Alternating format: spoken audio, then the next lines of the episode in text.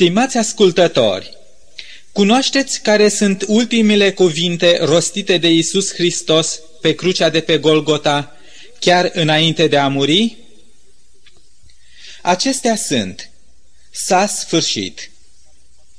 Dar acum permiteți-mi să vă mai întreb ceva. Cunoașteți semnificația lor? Știți ce anume a vrut Isus să spună prin aceste cuvinte? Ce anume a luat sfârșit odată cu moartea sa? Dar în acel moment se sfârșea în primul rând viața sa pământească de om între oameni. Apoi, scurta sa lucrare de trei ani și jumătate în folosul oamenilor se încheia și ea. Dar mai era ceva care tocmai în acel moment ajunsese la un sfârșit.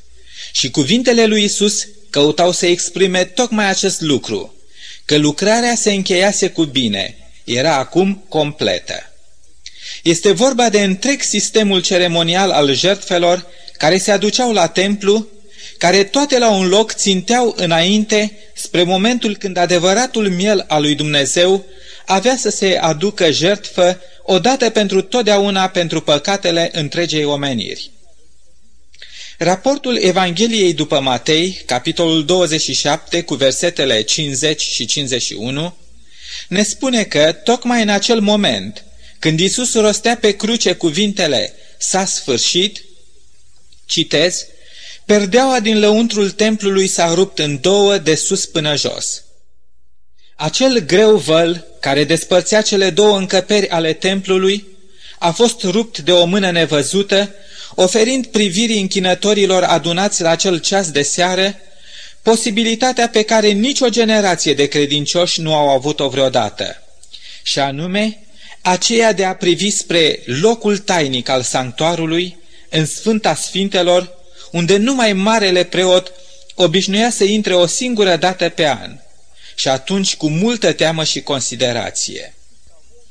Acele cuvinte ale lui Isus luate împreună cu întâmplarea din templu, aveau drept scop să marcheze sfârșitul tuturor slujbelor preoțești ceremoniale din sanctuarul de pe pământ. Acele slujbe pe care poporul lui Dumnezeu le practicase secole de-a rândul, își îndepliniseră acum misiunea lor. Lucrarea lor era acum încheiată. Toate acele slujbe nu fuseseră decât o umbră a lucrurilor viitoare – a căror realitate se găsea acum în trupul lui Hristos. Umbra se întâlnise cu realitatea.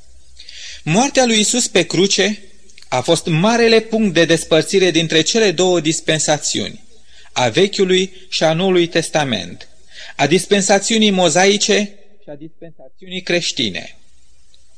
În dispensațiunea mozaică, profeții, preoții și poporul scrutau printre secole zarea dinaintea lor, urmărind să surprindă, printre toate slujbele templului, momentul acela suprem al Golgotei.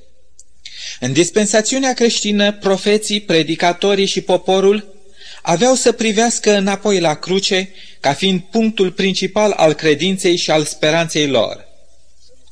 De o parte a crucii sale se afla un sistem de jertfe simbolice ce și-au încetat pentru totdeauna lucrarea, devenind o piesă de istorie și de referință, iar de cealaltă parte a crucii se afla acum un nou sistem de slujbă și de închinare, în duh și adevăr. Dar ceea ce era mai important era tocmai faptul că pentru ambele dispensațiuni, Isus Hristos trebuia să fie și să rămână totul în toți. Undeva pe linia ferată care străbate munții Anzi, făcând legătura între Chile și Argentina, adică între coasta de apus și cea de răsărit a Americii de Sud, se află o statuie uriașă a Domnului Hristos. El stă acolo cu brațele ridicate a semn de binecuvântare pentru întreaga emisferă sudică. Iar pe statuie stau săpate doar două cuvinte, care spun tot atât de mult cât întregul monument. Singura speranță. Da, priviți pe Isus din orice latură a timpului și a crucii. El este și trebuie să fie totul, singura noastră speranță. Mulți creștini se întreabă astăzi plin de nedumerire și de tristețe, întocmai ca și ucenicii de pe vremuri. Unde este Isus acum? De ce a plecat din mijlocul nostru? De ce, tocmai acum când a făcut dovada supremă a puterii sale, prin faptul că a înviat din morți, tocmai acum când ne putea fi de mai mare ajutor, de ce nu a rămas cu noi? Trei motive majore stau drept cauza înălțării lui Isus la cer. Primele două motive au fost deja menționate de Isus ucenicilor săi cu ocazia Sfintei Cine. Primul motiv al plecării sale a fost acela de a se duce spre a ne pregăti locașuri pentru toți aceia care vor dori mântuirea și își vor pregăti viața în vederea locuirii cu Isus în slavă. El a spus, citez, Eu mă duc să vă pregătesc un loc și mă voi întoarce și vă voi lua cu mine, pentru că acolo unde sunt eu să fiți și voi. Evanghelia după Ioan, capitolul 14, cu versetul 3. Al doilea motiv pentru care Isus s-a înălțat la cer a fost acela de a degaja aici pe pământ locul pentru ca Duhul lui Dumnezeu, a treia persoană a Dumnezeirii, să poată coborâ și lucra în toată plinătatea puterii și capacității sale, nu numai printre oameni, ci chiar în lăuntrul lor.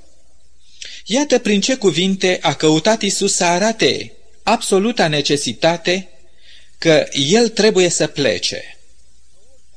El le spunea, citez, Vă spun adevărul, vă este de folos să mă duc, căci dacă nu mă duc eu, mângâietorul nu va veni la voi, dar dacă mă duc, vi-l voi trimite.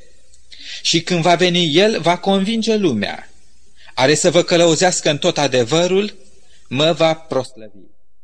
Evanghelia după Ioan, capitolul 16, versetele 7, 8, 13 și 14. Al treilea motiv major pentru care Isus s-a înălțat la cer a fost acela de a începe, acolo sus, în sanctuarul din ceruri, o lucrare cu totul deosebită decât aceea pe care o încheiase pe cruce. O lucrare prin care Isus avea să ofere acum urmașilor săi de pe pământ o asistență spirituală desăvârșită. Continuând să lucreze în ceruri în favoarea credincioșilor săi de pe pământ, Isus avea să dovedească încă o dată omenirii că el s-a legat de soarta acestei planete cu niște legături care niciodată nu se vor rupe. Priviți cum prezintă Sfânta Scriptură acest al treilea motiv al înălțării lui Isus la cer. Notați pentru aceasta Epistola către evrei, capitolul 8, de unde citim versetele 1, 2 și 6.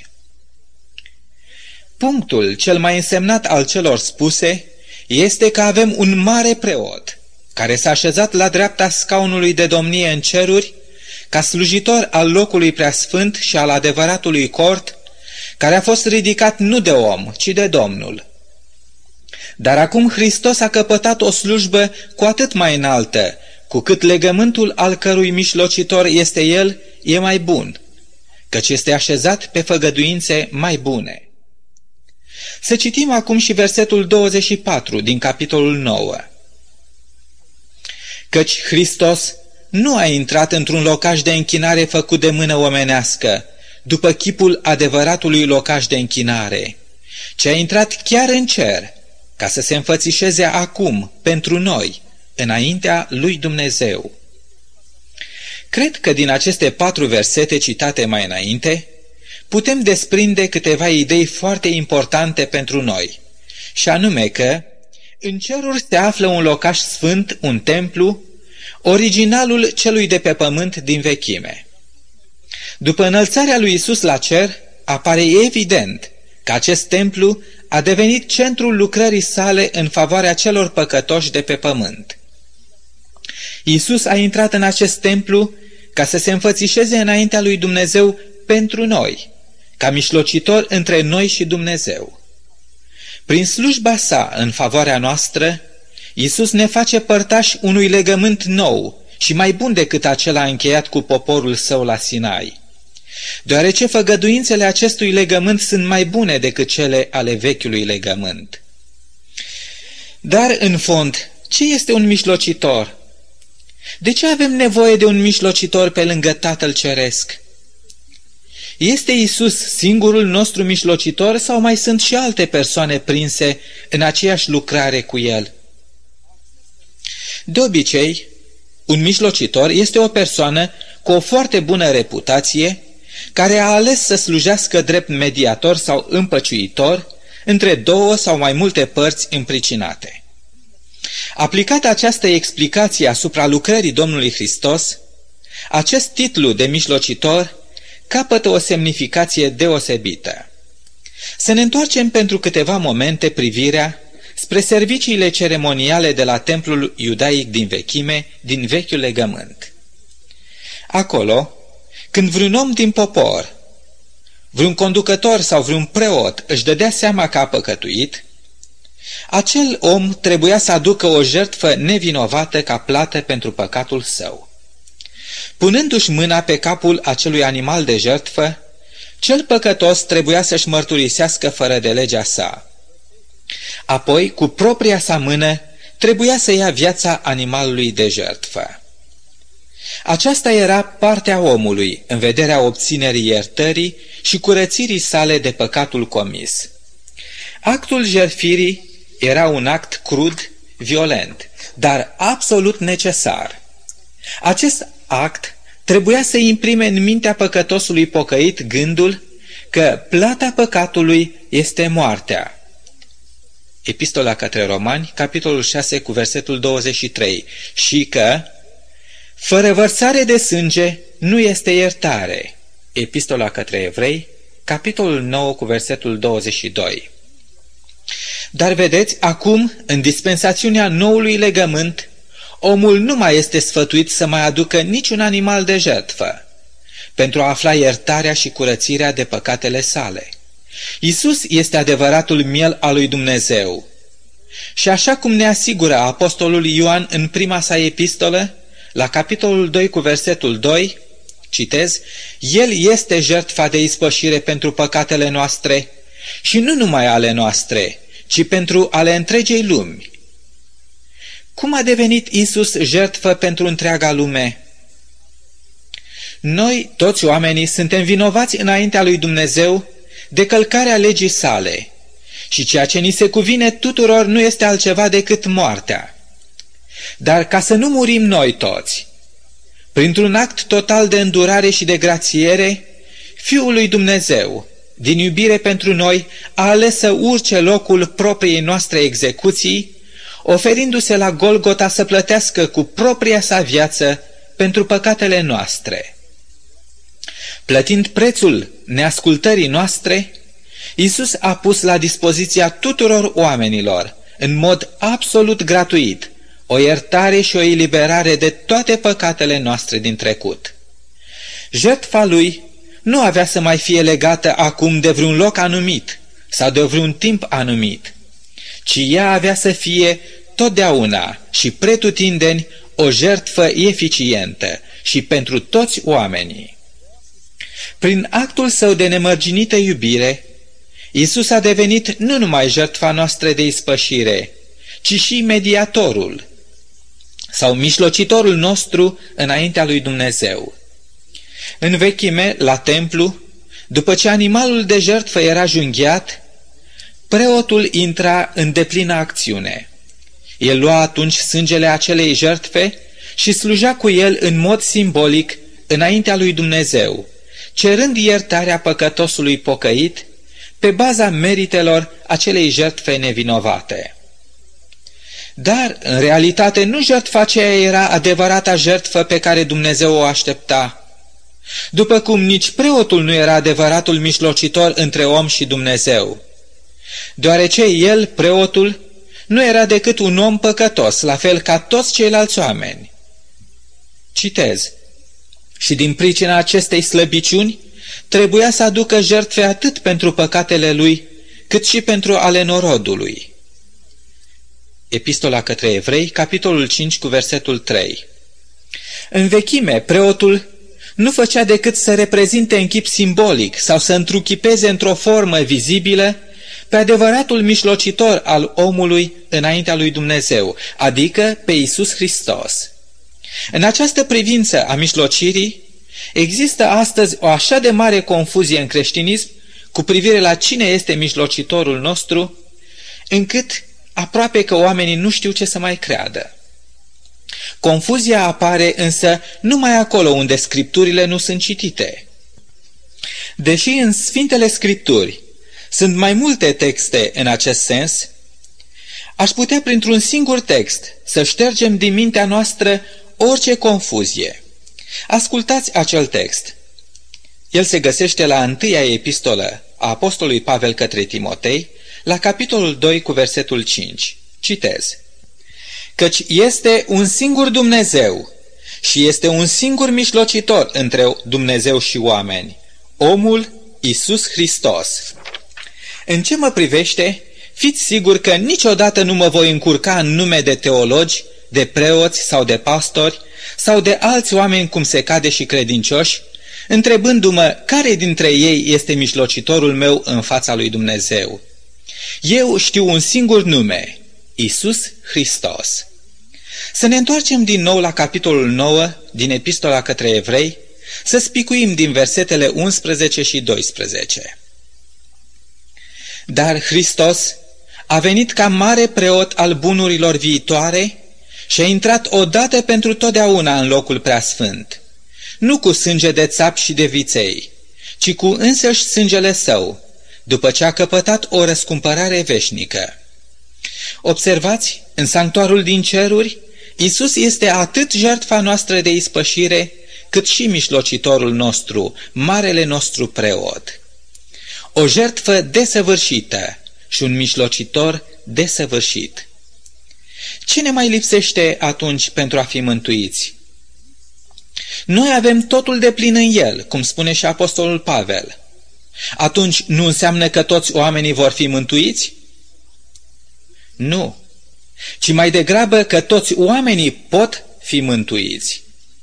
Mântuirea nu este un act automat și general, un act independent de voința și alegerea omului. Aș dori să mă folosesc de un mic exemplu ca să întăresc această idee.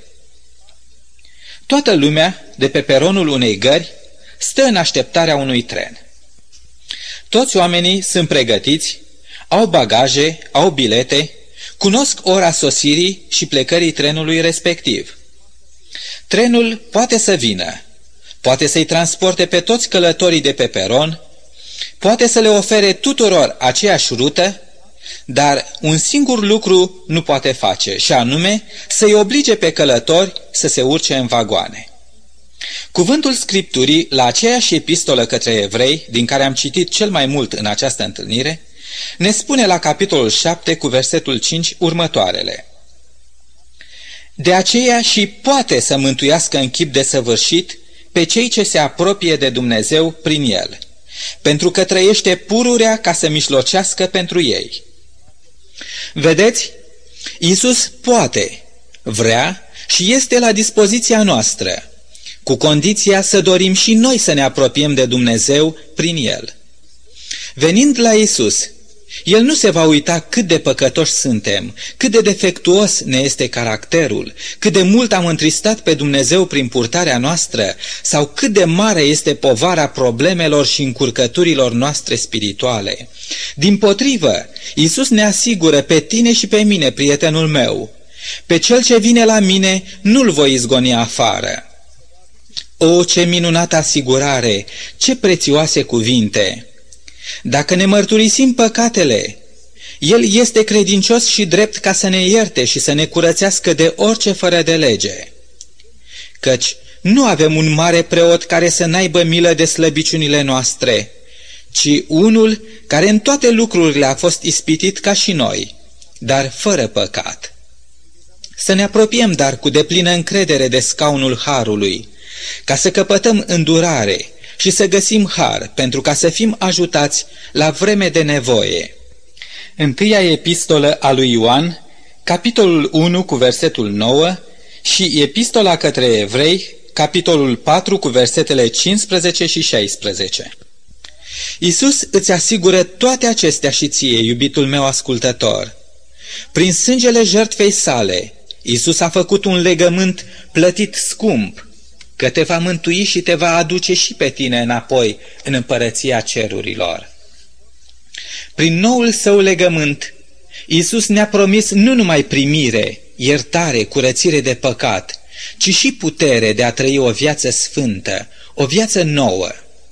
Sub noul legământ, legământul Golgotei, el dorește să ne înarmeze mintea cât și inima cu legea sa, printr-un spirit de adevărată și totală ascultare. Citește, te rog, această făgăduință a sa în aceeași epistolă către evrei, la capitolul 8 cu versetul 10. El spune, voi pune legile mele în mintea lor și le voi scrie în inimile lor. Eu voi fi Dumnezeul lor și ei vor fi poporul meu. În noul său legământ, cei ce doresc cu adevărat mântuirea vor afla că Dumnezeu nu și-a schimbat atitudinea sa față de păcat sau ascultare, ci a schimbat doar locul unde dorește să-și așeze legea sa, transferând-o de pe niște table de piatră într-o inimă caldă, predată, devotată lui și plină de iubire, deoarece dragostea este împlinirea legii. O, iubitul meu prieten, nici nu știi ce mântuitor minunat poți găsi și tu în Isus Hristos. Nici nu știi ce minunată și fericită poate fi viața ta alături de Isus. E ca și cum ai trăi o viață cu adevărat nouă. În acest moment chiar mă întreb, ce te-ar mai putea reține ca să nu faci o asemenea experiență?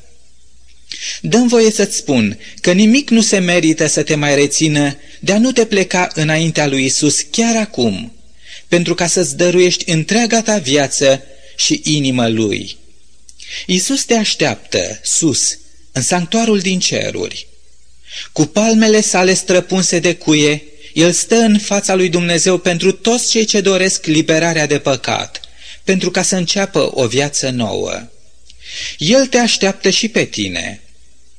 Mergi dar înaintea lui și spune-i, Doamne Iisuse, mielul lui Dumnezeu și mântuitorul meu, iată că vin la tine așa cum sunt, murdar și plin de păcate, nevrednic și nerecunoscător pentru tot ceea ce ai făcut pentru mine.